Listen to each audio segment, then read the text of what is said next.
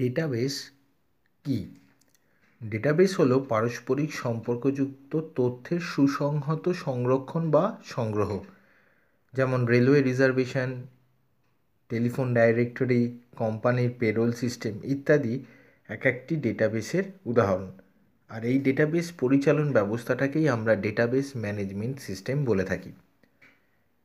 বস্তুত অ্যাকচুয়ালি ডেটাবেসকে আমরা এইভাবে ভাবতে পারি যা আমরা সঞ্চয় করে রাখছি এবং যে পদ্ধতিতে সঞ্চয় করে রাখছি, তার পরিচালন ব্যবস্থাটাই হচ্ছে আমার কাছে ডিবিএমএস কী সঞ্চয় করে রাখছি? আমরা কোনো একটা বৈষয়িক অর্থাৎ কোনো একটা সম্পর্কিত তথ্য। উদাহরণ হিসেবে বলা হয়েছে রেলওয়ে রিজার্ভেশনের কথা। রেলওয়ে অসংখ্য তথ্য একটা রেলওয়ে ডিবিএমএসে বা রেলওয়ে ডেটাবেসে স্টোর করে রাখা হয়। যেরকম একটা ট্রেন কখন আসবে, কখন যাবে। ট্রেনের ফেয়ার ট্রেনের যাত্রী সংখ্যা ট্রেনে কোন কোন যাত্রী আছেন, কোন কোন যাত্রী তাদের বয়স, তাদের নাম রিজার্ভেশন কারা করেছেন, কতজন আনরিজার্ভড ওয়েতে ট্রেনে যাচ্ছে এবং প্ল্যাটফর্ম সম্পর্কিত প্রচুর তথ্য।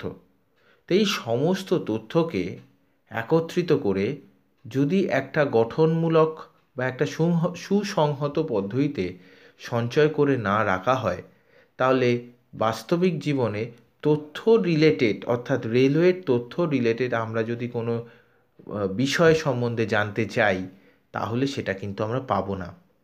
তো তাই জন্যই ডেটাবেসের উদাহরণের মধ্যে সবচেয়ে গুরুত্বপূর্ণ বলা হচ্ছে পারস্পরিক সম্পর্কযুক্ত তথ্যের সুখ সংহত, সংরক্ষণ বা সংগ্রহ। The collection of interrelated data অর্থাৎ সুসম্পর্কিত তথ্য। এই সুসম্পর্কিত তথ্যর ক্ষেত্রেও কিছু কথা বলা যাক। প্ল্যাটফর্ম রিলেটেড তথ্য, আবার ট্রেন চলছে সেই রিলেটেড তথ্য। তাহলে এই প্ল্যাটফর্ম কী কী আছে, কোন প্ল্যাটফর্মে কোন ট্রেন কটার সময় দাঁড়াবে, আর কোন ট্রেনটা সেই প্ল্যাটফর্মের পাশ দিয়ে যাবে। অর্থাৎ কী কী ট্রেন আছে আর আমার কাছে কী কী অ্যাভেলেবেল প্ল্যাটফর্ম আছে? এবং কী কী টাইমের মধ্যে দিয়ে সেই প্ল্যাটফর্মগুলো দিয়ে সেই ট্রেনটা পাস করবে? তার মানে আমি যদি ট্রেনের তথ্যকে সঞ্চয় করি আর আমি যদি প্ল্যাটফর্মের তথ্যকে সঞ্চয় করি, তাহলে এদের মধ্য থেকে যদি আমি সম্পর্ক না খুঁজে পাই, তাহলে কিন্তু আমি টোটাল রেলওয়ে রিজার্ভেশন বা রেলওয়ে সিস্টেমটাকে কিন্তু আমি সঞ্চয় করে রাখতে পারব না বা তার তথ্য তাকে আমরা সঞ্চিত করে রাখতে পারব না। তো সেই আঙ্গিকে বলা হচ্ছে সুসম্পর্কিত বা পারস্পরিক সম্পর্কযুক্ত সুসংহত সংরক্ষণ বা সংগ্রহ। এটা হচ্ছে ডেটাবেস কাকে বলে তার একটা বিশ্লেষণ।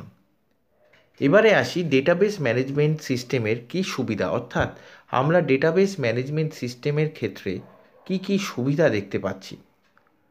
প্রথম বিষয় হচ্ছে যে একটু আগেই একটা উদাহরণ দিয়েছি যে একটা ট্রেনের তার নিজস্ব তথ্য, ট্রেনের টেবিল তথ্যের মধ্যে রয়েছে, অর্থাৎ ট্রেনের ডেটাবেসের মধ্যে রয়েছে যে এই ট্রেনটা এই টাইমে যায়, এখান থেকে এখানে যায়, এত ঘণ্টা তার সময় লাগে। আবার প্ল্যাটফর্মের যে ডেটাবেসটা রয়েছে, সেই প্ল্যাটফর্মের ডেটাবেসেও কিন্তু ওই ট্রেনটার উচ্চারণ বা মানে ওই ট্রেনটার কথা উল্লেখ করা রয়েছে। অর্থাৎ প্ল্যাটফর্মে যে ট্রেনটা উল্লেখ করা রয়েছে, সেই ট্রেনটা কিন্তু ট্রেনের ডেটাবেসেও রয়েছে। অর্থাৎ একই ট্রেন সম্পর্কিত তথ্য যা প্ল্যাটফর্মের ডেটাবেসেও রয়েছে, আবার ট্রেনের ডেটাবেসেও রয়েছে, সেটা তো পারস্পরিক সম্পর্কযুক্তের কথা। কিন্তু হিসাব অনুযায়ী বা বিষয় যদি আমরা দেখি, তাহলে ট্রেনটা বা ট্রেন সম্পর্কিত তথ্যটা দু জায়গাতেই রয়েছে। তাহলে এই যে দুই জায়গাতে একই তথ্য বর্তমান রয়েছে এদের মধ্যে যে আভ্যন্তরীণ বোঝাপড়া, এই আভ্যন্তরীণ বোঝাপড়া বা এই পুনরাবৃত্তি, তথ্যের পুনরাবৃত্তি, এই পুনরাবৃত্তিটাকে খুব সহজেই সম্পর্কর মাধ্যমে বা রিলেশনের মাধ্যমে মেনটেন করা হয়। তো জেনারেলি এই পুনরাবৃত্তিকে ইংরাজিতে বলা হচ্ছে, ডেটাবেসের ভাষাতে বলা হচ্ছে ডেটা রিডান্ডেন্সি।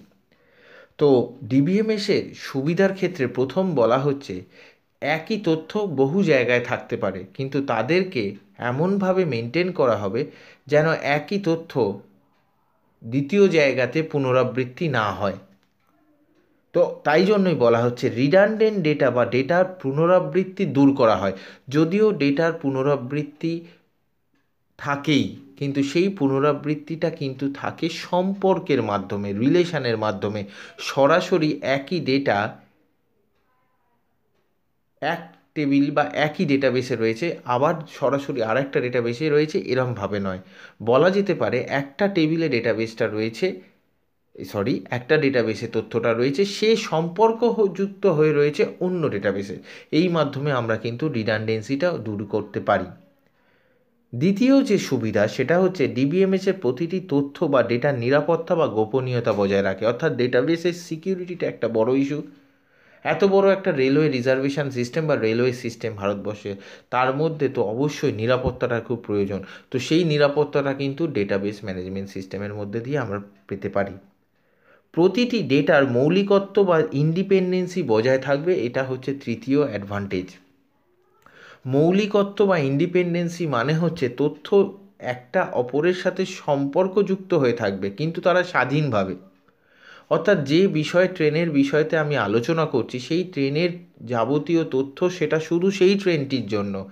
সেই তথ্য যেন অন্য কোনো ট্রেনের জন্য না আসে। অর্থাৎ আমরা যদি আজকের দিনে আমাদের বাস্তবিক জীবনে আমাদের আধার নাম্বারের কথা ভাবি, তাহলে আমাদের প্রত্যেকের যে আধার নাম্বার রয়েছে, সেটা ইউনিক এবং ফ্রি, অর্থাৎ ইন্ডিপেন্ডেন্ট ফ্রম আদার্স। অর্থাৎ এই আধার নাম্বার দিয়েই আমাদের ভারতীয় যে আমরা সমাজে রয়েছি, সেই সমাজে আমরা প্রত্যেকে এক একজন আলাদা আলাদা ব্যক্তি বা আলাদা আলাদা মানুষ, ভারতীয় নাগরিক, সেটা বুঝতে পারছি এই আধার নাম্বার দিয়ে। তো সেই ক্ষেত্রে আধারের ডেটাবেসের রেসপেক্টে যদি ভাবি, তাহলে প্রতিটি ডেটার মৌলিকত্ব বা ইন্ডিপেন্ডেন্সি বজায় থাকে।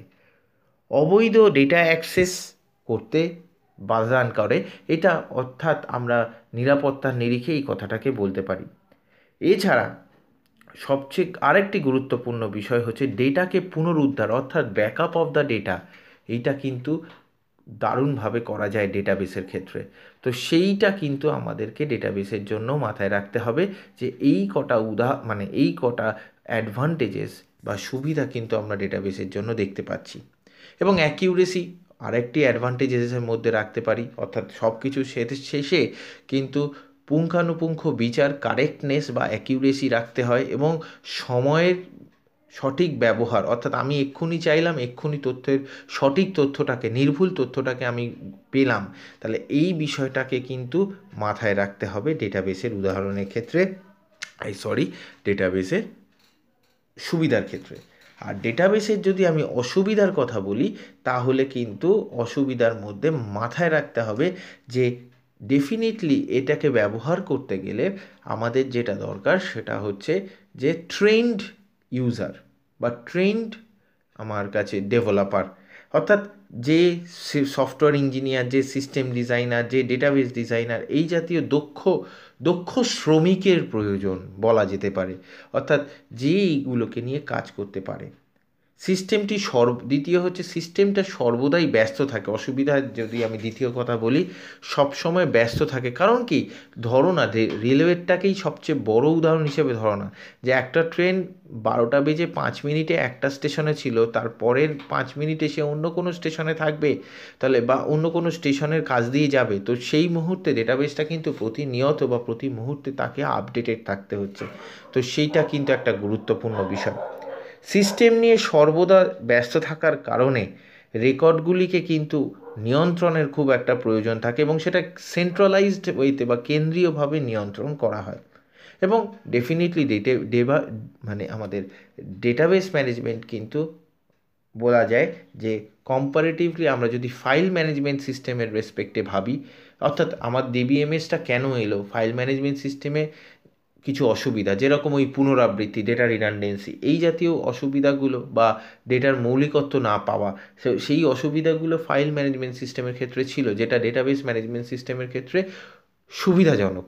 আর সেই রেসপেক্টে সেই সুবিধাগুলো দিতে গিয়ে একটা বড় অসুবিধা হয়ে গেল, সেটা হচ্ছে ব্যয়বহুল হয়ে পড়ল সিস্টেমটা সো ডেটাবেস ম্যানেজমেন্ট সিস্টেমের অসুবিধা যদি আরেকটি ধরি, সেটা হচ্ছে এটা ব্যয়বহুল।